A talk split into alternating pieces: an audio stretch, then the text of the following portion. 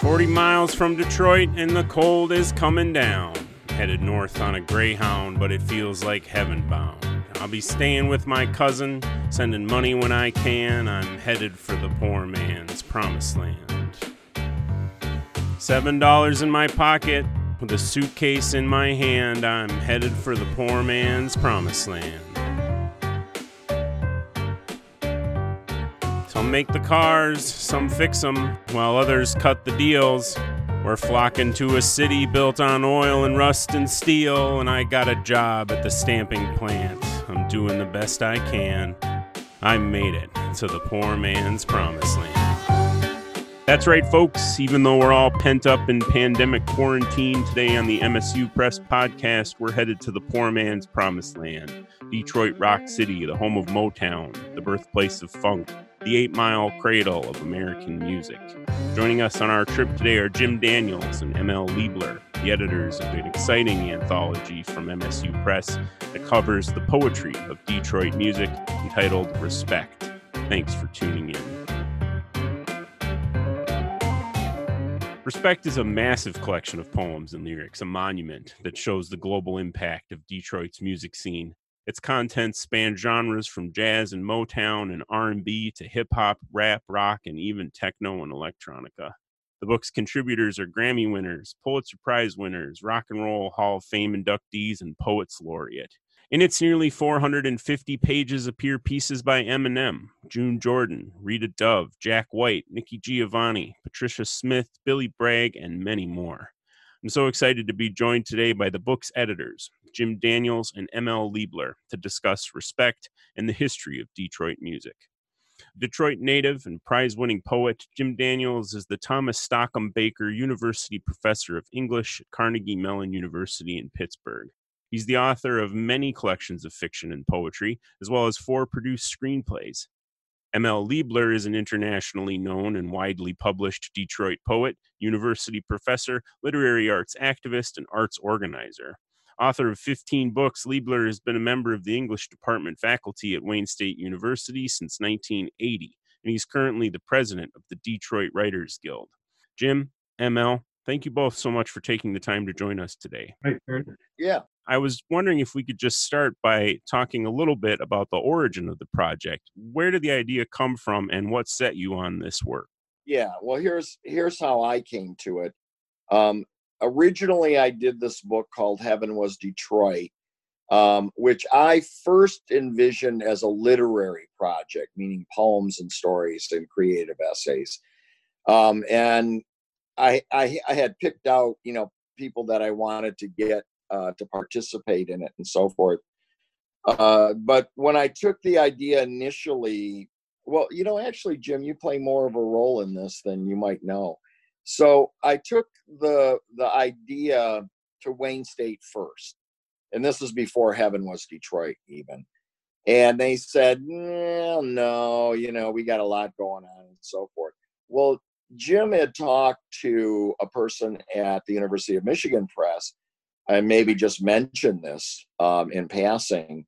And the the the editor was very excited about the idea, and he put me in touch with her, and she was very excited about the idea. And um, but you know, then I started to feel a little bit guilty, um, as I often do. And I'm not. I was. Uh, I'm a convert to Catholicism, but I still got a little bit of that guilt thing.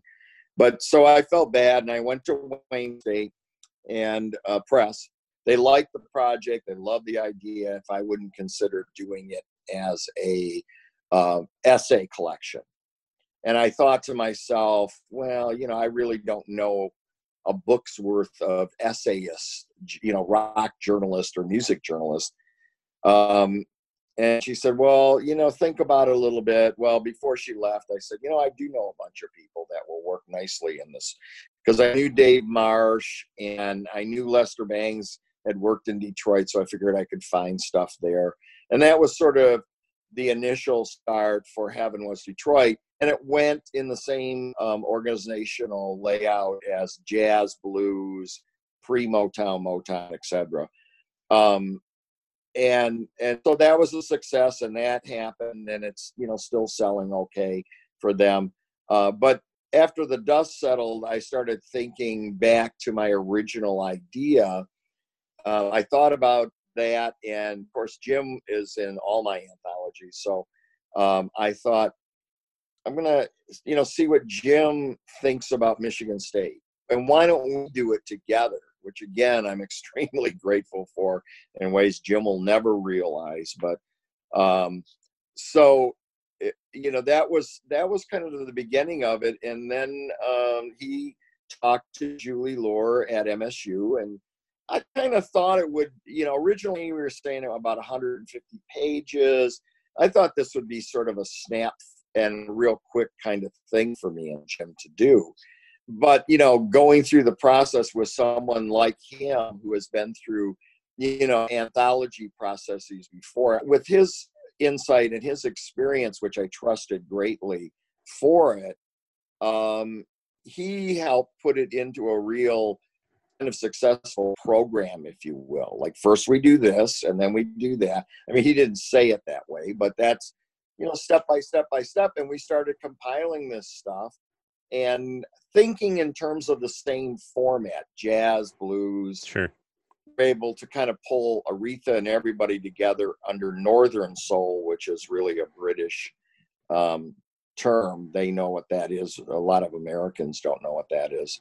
But uh, we were able to do that and actually dress up each of the sections a little better than I was able to really do with Wayne, uh, with the Heaven Was Detroit book. You know, we have the little names that we have and then those nice um, um, with all the names in the whatever you call that format. Uh, and I think we were able to kind of give each chapter a subtitle of sorts. You know, like rock was kick out the jams and um, so on and so forth. So I really like that touch uh, to it. Yeah. Could you, Jim, say a little bit about um, how you went about picking work for the book? Wait, what, what kinds of people did you really want to include? Uh, what kinds of work were you hoping to find? Yeah, yeah, there were certain poems that were kind of touchstones for me because even though I haven't, you know, lived in Detroit or the Detroit area in quite a while, it's, you know. Uh, well, let me just say this, Jim, about that is, you know, the reason I have this background behind me is because I did this um, online thing Wednesday with the BBC. Mm-hmm. And we were talking about Aretha and Diana Ross. And, you know, even though some of the people like Jim would be included, move away or, you know, go and have their career elsewhere. And and this is definitely true. Um, you know, that doesn't take Detroit out of them. I mean, you know, Jim is as Detroit as, as if he lived here all this time. Um, and and the same with Aretha. You know, Aretha stayed Detroit. So anyway, back to you, Jim. Okay. Uh, yeah, yeah. So, uh, in fact, we have a poem in the anthology called The Two Divas by Crystal Williams, which is about Aretha and Diana Ross. So, you know, oh. yeah, we got all kinds of interesting uh, things in there. But yeah, the uh, Nikki Giovanni poem for Aretha, which, you know, she recorded with a gospel choir in the background of her reading that poem.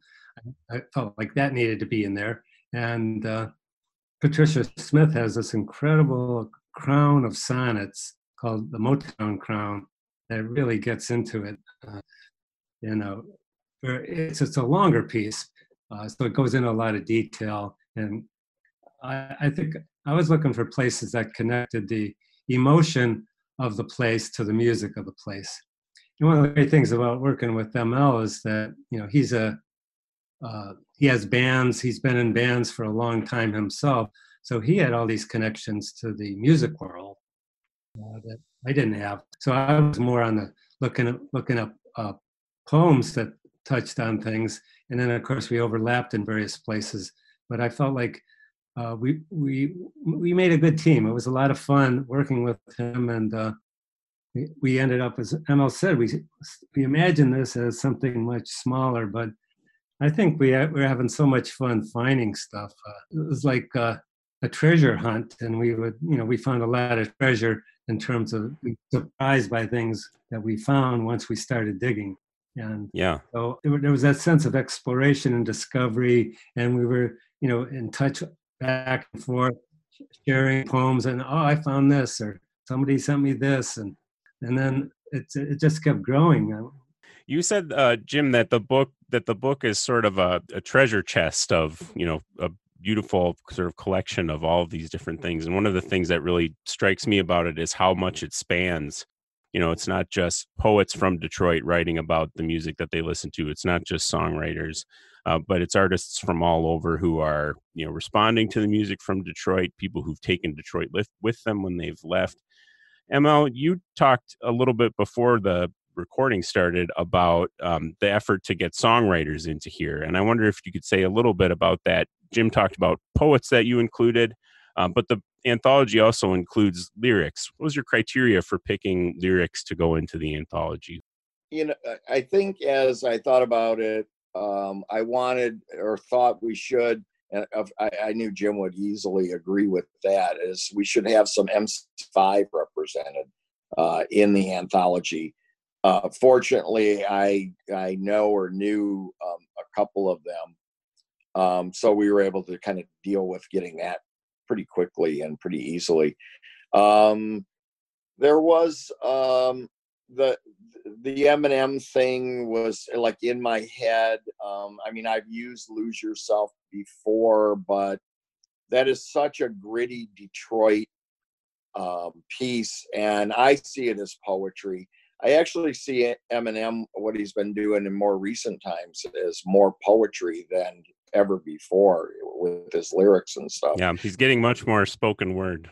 Yeah, it is, you know, and it's it more narrative and it, it's pretty cool mm-hmm. to see him develop like that. But um, so I knew I had various connections like that, and with the songwriters, uh, this uh, one of the things that comes into my mind is that um, the uh the the Paul Simon song. You know, I I didn't know the song. I didn't you know uh, remember it per se. I had to kind of search for it on the internet, but I kept hearing that part about Detroit. Detroit, what a hell of a hockey team.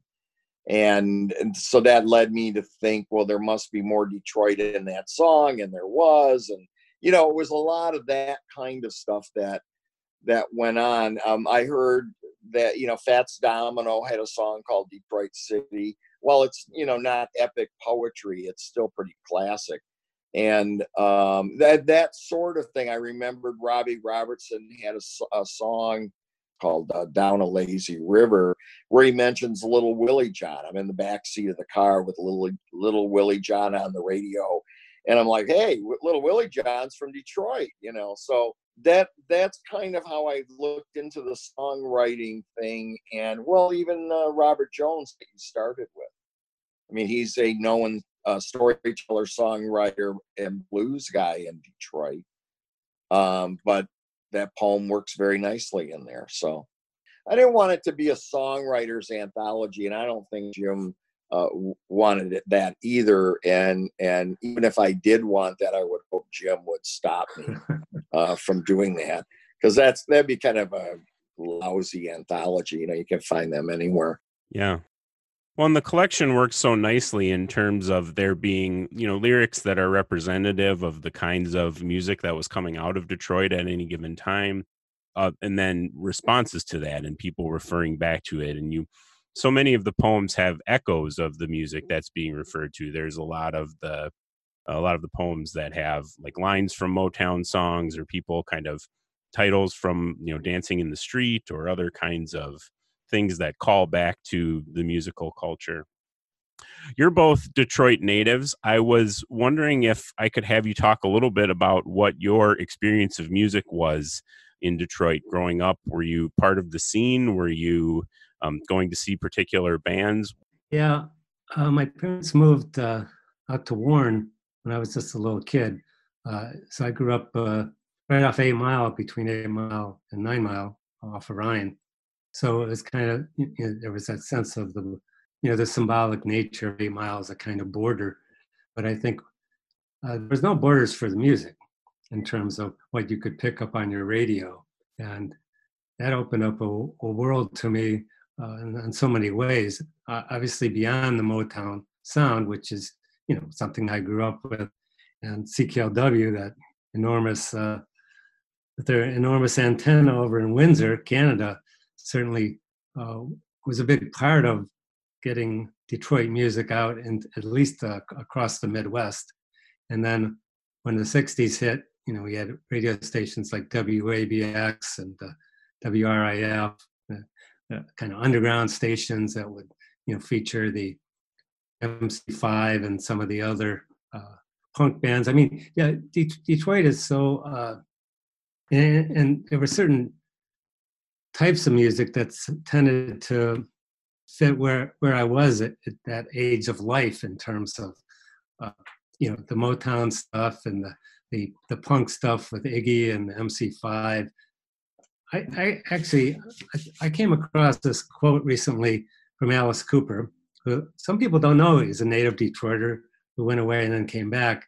But I thought I would share this uh, in terms of the connection between the music and the people uh, Alice uh, said, "LA just didn't get it. They were all on the wrong. They were all on the wrong drug for us. They were on acid, and we were basically drinking beer.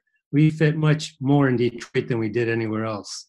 And you know that sense of that edge that I, I think across the genres, the stuff in the anthology, both the music and the poetry, has a kind of emotional edge and urgency to it it's like, uh, and Iggy himself used to talk about uh, how they were trying to imitate the sound of the assembly line in their music boom, boom, boom, you know. And I, I think there's that sense in Detroit of, hey, I, I don't have time to be around the bush.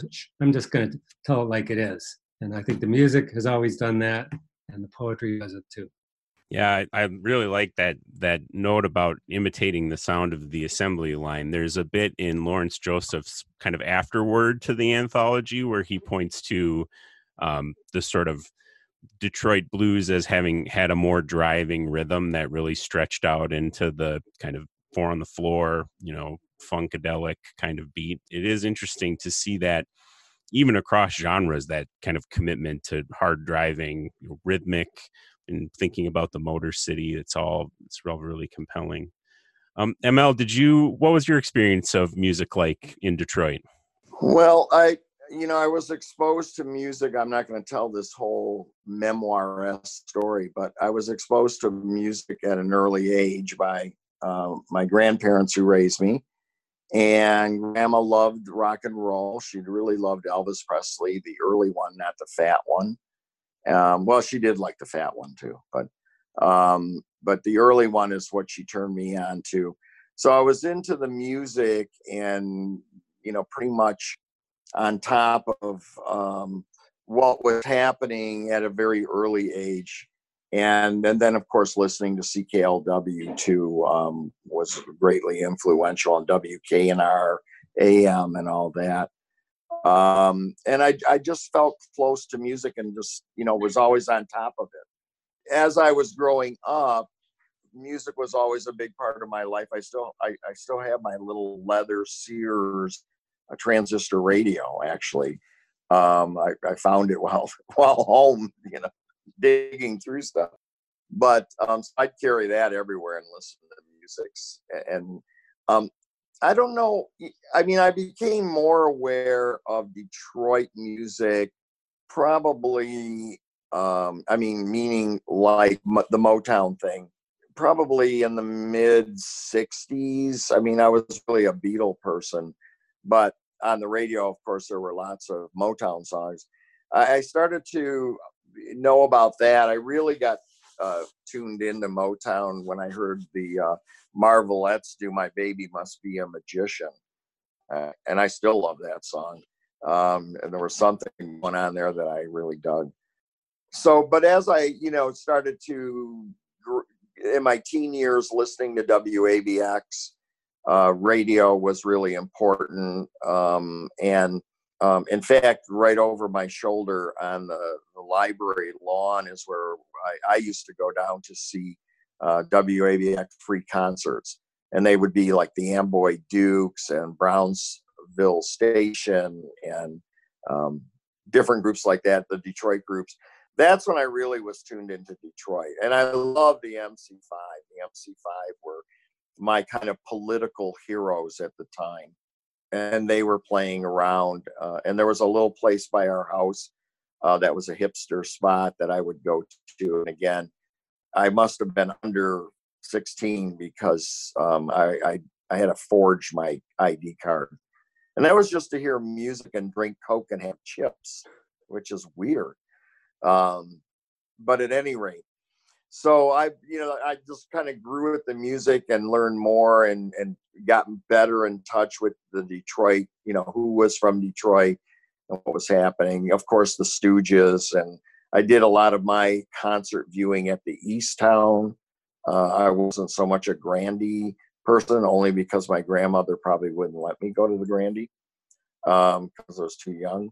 But um, but she did let me go downtown and see those those shows. So I just and then you know time went on and I you know been teaching at Wayne State and I knew how much had happened right around Wayne State and I uh, developed a Motown class and we started going to the museum which was a couple of blocks uh, north of uh, where where I'm standing right now. You know and then more knowledge more knowledge and so on and so forth so uh, you're listening to the MSU Press Podcast. I'm here with Jim Daniels and ML Liebler, editors of Respect, the Poetry of Detroit Music. One of the things you said in your response, ML, that I that I really think resonates with the volume is the the degree to which even just going to see music um, was an act of rebellion or was like oh yeah um, was prohibited in some way. One of my favorite poems in the piece is that W.D. Ehrhart Dancing in the Streets poem, which is about precisely this topic, like the idea that I only want to go and and have a dance and drink a soda pop, and that's uh, you know in and of itself seen as rebellious or seen as you know a, a challenge to authority. Well, you know, it was rebellious, but you know, being raised by my grandparents, I found more controversy in between parents of kids, what I called the World War II kids or the World War II parents. Um, like, you know, I I love music. I didn't think of it as rebellion, although it is, and it certainly is. But I mean, when you think about it, my grandmother uh, and grandfather would drive me down to Cobo Hall when I was like 12 to see the Doors or Jimi Hendrix, or even to the place, the free concerts. They we take the bus from St. Clair Shores down Jefferson and get off at Woodward and just walk up Woodward uh, to do that. So it is a rebellious kind of thing, but I was fortunate. I don't know, maybe Jim had a different. Jim, was that the case where you was more rebellious for you to get out and go see music? Um, yeah, well, that was certainly part of it in terms of uh, uh, ML and I have talked to each other about the different concerts we went to. I used to there were these uh, rock and roll revivals down at the state fairgrounds that were like noon to midnight uh, bacchanals and uh,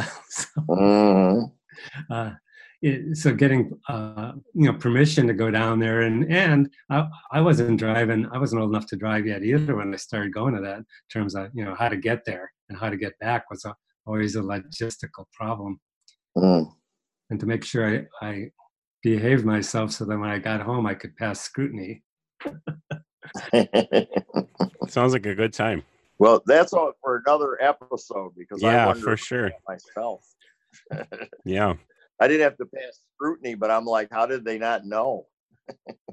I wonder if you if you guys would share um, some of your favorite contributions to the book. What are pieces you, you, mentioned some that you had to have in there? What are some that you um, think are really you know the treasures inside of the anthology? Yeah. This is a poem called uh, History of Sweat by Linda Nemec Foster. Look forward to the Midwest, where sweat was really invented and patented. You'll find it alive, thriving in Mitch Ryder, the one person who can sweat more than anyone, even without the backup of the Detroit wheels, even when he lip syncs. Like a dinosaur in heat, Mitch lumbers on the stage, sings the same song, the only song he will ever be remembered for. Sweat of a fossil glides down his neck. Back in 1966, we were sweating too, if not on a dance floor with Mitch's grunts blaring from the speakers, then in the back seat of some guy's Ford. Devil with the blue dress on or off. But No boy furtively holding me in a slow dance embrace or in a parked car where the air became the moisture escaping our bodies. No boy ever sweated like Mitch sweated. And for all I know, Ryder was more real, more alive, more wet than any guy who unbuttoned my blouse or parted my legs. The car radio playing that one song, the same calculated Ryder sweat, steaming into translucent drops that formed on the windows of the gold 63 Thunderbird, steaming into the sweat of whoever it was that tried to make me that night. Yeah, that is really something. Yeah, that's good. That is good. In fact, Linda uh, read that poem at um, that the last event that we had when people were out and about in Ann Arbor on March second, I think, and and that was a big hit. And um, and she talked a little bit more about it and um, how she was embarrassed that her husband was in the audience. But that's that's a side point. yeah. I love about that poem that it does what so many of the pieces do, which is it somehow has this magical way of of resurrecting the music that's being discussed, you know, breathing life into the music that soundtracked the experience or that, you know, compelled the experience or relates to the experience while simultaneously facilitating the sort of lyric reflection on that experience, the thinking about the poet's own, you know, being or things that are being described and thought about. So many of the pieces in this in this anthology do that, and it's really incredible the kind of simultaneity of musical experience and poetic experience that these authors are able to capture. Yeah, that's what I like about that poem is it has everything. It has cars, it has bars, it has music, and it has sex and it has sweat and mitch ryder's voice who obviously he uh, he crossed the genres in between r&b and rock and so a lot of stuff comes together in that one poem i think. Yeah yeah it's really great. Ml did you find something that that uh, um, is representative for you? yeah i was looking through there's so there's so many in here in fact, let me say at this point, this is an excellent book if you're listening to the podcast to order through the mail for the next several months of seclusion and isolation to read. We have a Spotify playlist too, so you can stay home, and listen to the music. Right, right. And people can access that, right? The um, Spotify list. Oh yeah, I'll put a I'll put a link to in, in the description uh, to the show. Um, there was a poem in here that uh, I just was thinking of. One uh, poet I really wanted in that was in my mind at the beginning was some of the more musical uh, poems of Robert Hayden. And um, I had had Robert Hayden in another anthology and had worked with his daughter at that time, who was kind of managing things. But uh, another poet friend is really kind of the archivist for Hayden. So I, I knew we could get some poems. And I'm going to read this one from him, which is homage to the Empress of the Blues.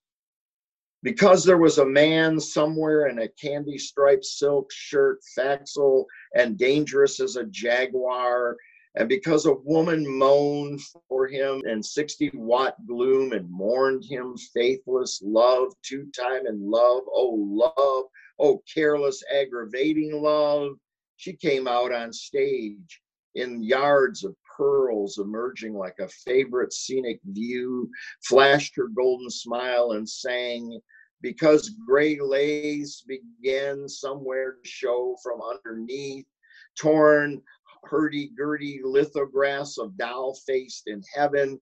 And because there were those who feared alarming fist of snow on the door of those who feared the riot squad of statistics, she came out on stage in ostrich feather beaded satin and shone that smile on us and sang. Yeah. Yeah. So that's uh, Robert Hayden that is really something. The musicality of language in that poem is incredible. Yes, well, Robert was good at that for sure. And the imagery too, that sort of you get the diva with the with the flower, the feathers, and the sparkles, and the whole 9 mm-hmm, mm-hmm. I wonder if we could um, talk a little bit about the challenges of putting the book together. Did you struggle uh, collecting permissions from people to include their work? Is, were there people that you wanted to include that you couldn't get in? Yeah, there for me, and I think Jim would have wanted it too. Um, but a Patti Smith piece, in particular, I think it would have been great to have that piece she wrote about her husband, since her husband has two two pieces in the book too. And i just felt that she wouldn't you know was would i wouldn't be able to get through to her you know. And um, i ran into somebody who's friends with her and said oh she would have loved to be in it. And i wanted to kind of yell stop the presses we got to put one more in. Um, so that's one. And the other one i really really wanted i think jim knew of my passion for it is i really wanted uh, a, a piece or two by Smokey Robinson. And I really tried, I mean, I really tried hard. I I made phone calls, I found out bodyguard phone numbers, and I tried everything I could and begged people who knew Smokey to somehow get word because I thought he would really be bummed out, and maybe he is now uh, sitting in Los Angeles, bummed out that he's not in this great book. Um, and I wanted him in there because he should, and he, he, I mean, he, he published a little chapbook of his poetry that he just did himself. Now, how much cooler would it be to be in a book from the Michigan State University Press than your own little chapbook from Kinko's, you know? So, yeah, alongside all of the other yeah, great think, art poets and writers. He'll never know probably that we were trying to get him in there.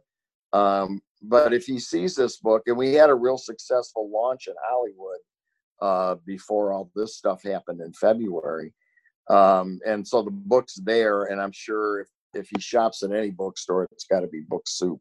So at some point he'll see it and go, "Hey, you know, what's this? How come I'm not in it?" How about you, Jim? Anybody, uh, anybody that you missed getting, or any interesting tales of trying to wrangle permissions for works to include? Well, I agree with ML. I know he, he did work hard to try and get Smokey. I mean, Smokey's not, he's known as the poet of Motown, so uh, would have been great to have him.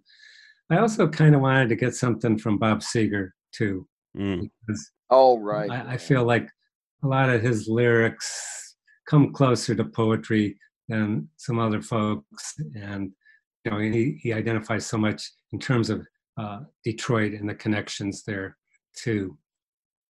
Uh, in terms of the permission, was, uh, so if you could get through it to the artists themselves, they tended to be on board and try and make a deal.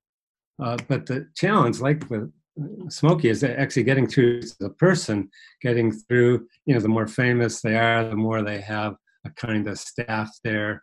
And, you know, so I, ML knows this, I happen to uh, be in London in the fall and ran into Billy Bragg and actually handed him a copy of the book. And wow, and and, and ML was responsible for him being being in there. Uh, but that you know he is Billy Bragg such a fan of Motown that uh, you know he he like Smokey probably would have been was uh, thrilled to be in it. Yeah, and and usually I tell people the musicians who were in it, it was you know far quicker to get their permissions back than the poets. Hmm. Yeah. You know, some of the poets we had to keep writing, hey, come on, come on, you know. And usually when it's done through a licensing type of situation, they do it very quickly.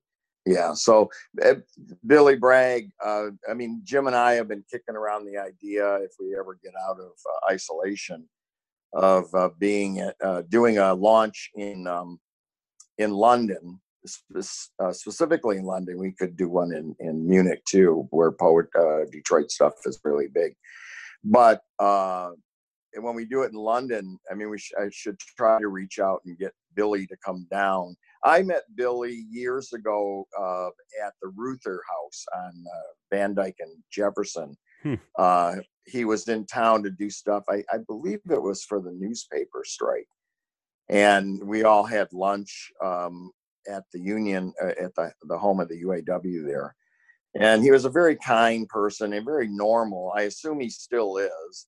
Um, and if we can reach him, I want to do something at the Poetry Cafe in London, the London Poetry Cafe or Society, which which is a really cool spot. But maybe he'll come. You know, uh, we'll pursue that. I'll use my connections and see if we can get that. If not, we're going to have Pete Brown read everybody's poetry, the guy who wrote all the Cream lyrics, because oh. he'll be with us, join us. Very cool. What were the what were the big coups? What were the things you didn't uh didn't think were going to make it into the volume that that did? Hmm. It seemed like we did a lot of battling or trying to get through this to a couple of people. Maybe it was the June Jordan people or something as one. I that June Jordan piece is really interesting though because it's so uh, it's a it's a response to Eminem, right? So it's a Slim Lady in response to the kind of early Slim Shady, braggadocious, uh, controversial Eminem. Uh, it, do you, I mean, is that part of the reason it was difficult to get permission for, or no, no, it was just because she she had passed away. Oh, okay. So when when people were gone, uh, it was harder to, um, you know, I mean, family when poets die until they find out it's not true, they think you know we're as uh, wealthy and famous as rock stars, and then they find out oh they're not and then they let anybody have whatever they want, you know. But um, but some places, you know, kind of hold tight control over uh, the material. So uh, when they're when they've passed away, so that was probably the the reasoning. Yeah, yeah, we had go, going through this state. Yeah, poets who had passed away were definitely the the hardest. Hmm. So another challenging one was Nikki Giovanni because uh, Nikki Giovanni gave us permission once we finally got through because you know she's famous so we had to get somebody somebody's email somebody else's email uh, that was connected to uh, Nikki because uh, Nikki did, wouldn't deal with it directly and, and, then she gave us a permission and then the publisher got wind of it and said no uh, Nikki can't give permission for her own poem uh, you you have to pay us. and so it got a little dicey there for a while, but well, that that kind of happened. Um, it not not as drastic by any um, um, uh, idea, but um, Phil Levine had passed away. But uh, fortunately, um, before years before he passed away, not not super years, but you know, a number of years before he did, he sent me a book, and Jim, you may have it if you you know collect his stuff. But it was that book of unselected poems. Hmm. Hmm. Um, yeah. Phil Levine's Unselected, which was done by a small press, and Phil, you know, wrote in the book, um, and that's where a lot of his music poems were actually. I didn't know that till we started this project, but uh, he he went through the index and put checks by all the poems he thought were relevant to Detroit in various ways, and then said you can use any of these anytime you want. I own them. Mm. Now they've since come out in his last book, but the good part about that is Ed Hirsch is the um, executor for the estate, and you know Ed's very good friend, so he's easy to deal with too. Actually, easier than when Phil Phil was alive with Knopf, you know. Uh, he had to always fight with them to give me stuff for cheap, hmm. you know, cheaper than they would normally charge someone. Like he said, charge them 10 bucks and they'd have a fit, but they, that's usually what I paid was 10 bucks. So there were, you know, some things like that. And then some that were a little more um, difficult to, yeah. I was wondering, uh, ML, at the at the beginning, you said that this was it followed on a project, a collection of essays that you published with uh, Wayne State. Mm-hmm. Is this the second volume in a trilogy of collections of Detroit music? Are we? Is there more to come? Uh, no, ask Jim. Can we do fiction? Well, I have a story called Little Stevie Wonder that. there we go. See, it always starts off with you know Jim's usually got something that fits like a glove.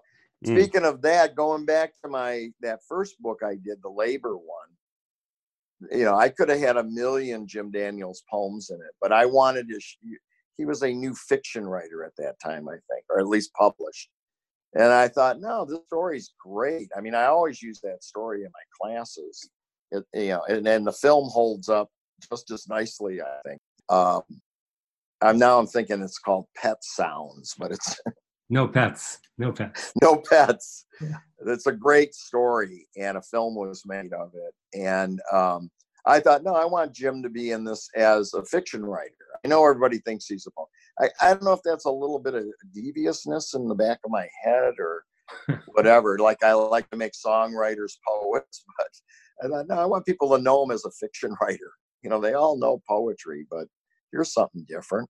Well, the thing about poetry is it started as an oral art form and uh, with music, and so uh, a lot of the early poems were sung by, you know, wandering minstrels, minstrels and things like that. It wasn't until the printing press that it became more of a, a visual thing. So I think that was another fun aspect of this is to play around with, uh, you know, the sound of music and the sound of poetry and that's where they blend in on so many levels mm-hmm. mm-hmm. good point yeah. yeah. i think we see that throughout the throughout the volume that is really a, a, resounding sort of experience when you go through and see both people who are writing songs and people who are writing poems um, I, we're kind of coming up to you know having used up most of our time. I wonder if if we could each, uh, if you would each be willing to share one more piece that you like from the volume before we go.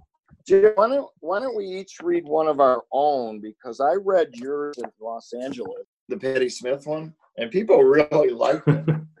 I had to tell them not to like it so much. Well, that, that's a short one, so I could definitely read that one. But you know what's cool in LA is that there were some former Detroiters in the house who remembered that, and then that got a whole conversation going about that show. I was there myself too, but it was just a benefit, if I remember right, a benefit for the Detroit Symphony.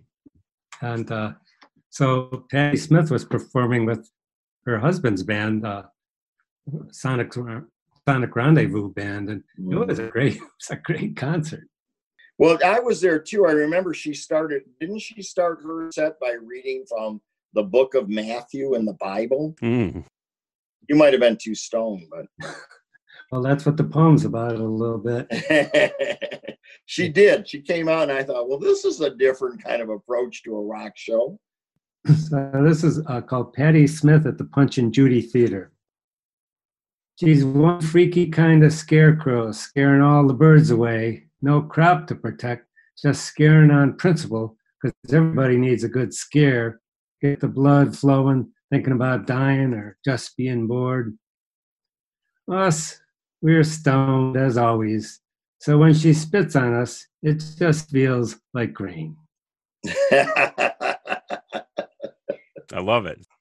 So the one that I have in here, uh, that's in the rock section. Mine is in the uh, northern soul section, um, and it, it, deals with early uh, not doo wop, but shortly after doo wop, uh, there was a, a, group on Fortune Records called um, uh, the uh, on Fortune Records by the Falcons, and in the Falcons, I mean, there was like Eddie Floyd was in it, and um, another guy who became very famous, uh, Wilson Pickett, and they would all rehearse across the street from when Farouk was a little child, and he could hear them, you know, singing in the front room rehearsing. And I always remembered that memory, so I wrote this Rhythm and Blues Fire. Tonight, gasoline pours, creating a fire of rhythm and blues, igniting an engine of sweet soul dreams. Warm, dark, purple, late summer night songs that respect themselves. Hot harmonies on an east side Detroit street. Falcons singing in the front room and across the street a young boy hears their call and response. It's a new church. It's Detroit. It's late 1959, and it's our good fortune to have new hymns for our northern souls. Yeah. Well, thank you both so much for that. I really, I really appreciated the conversation and the poetry. Uh, and the anthology is is uh, as I said at the outset, a monument to the music and the effect of the music of Detroit on American culture. All right, thank you. Thank you, and uh, we'll hope to uh, see you in Lansing sometime. Respect, the poetry of Detroit music, is available at msupress.org and other fine booksellers. You can find Jim Daniels' author page on Facebook and ML Liebler on Facebook and at mlliebler.com. You can connect with the press on Facebook and at MSU Press on Twitter, where you can also find me at Kurt Milb. The MSU Press podcast is a joint production of MSU Press and the College of Arts and Letters at Michigan State University. Thanks to Daniel Trago, Mediha Dos, Dante Smith, Eileen Cave, and the team at MSU Press for helping to produce this podcast. Our theme music is Coffee by Cambo. Thank you all so much for listening and never give up on books.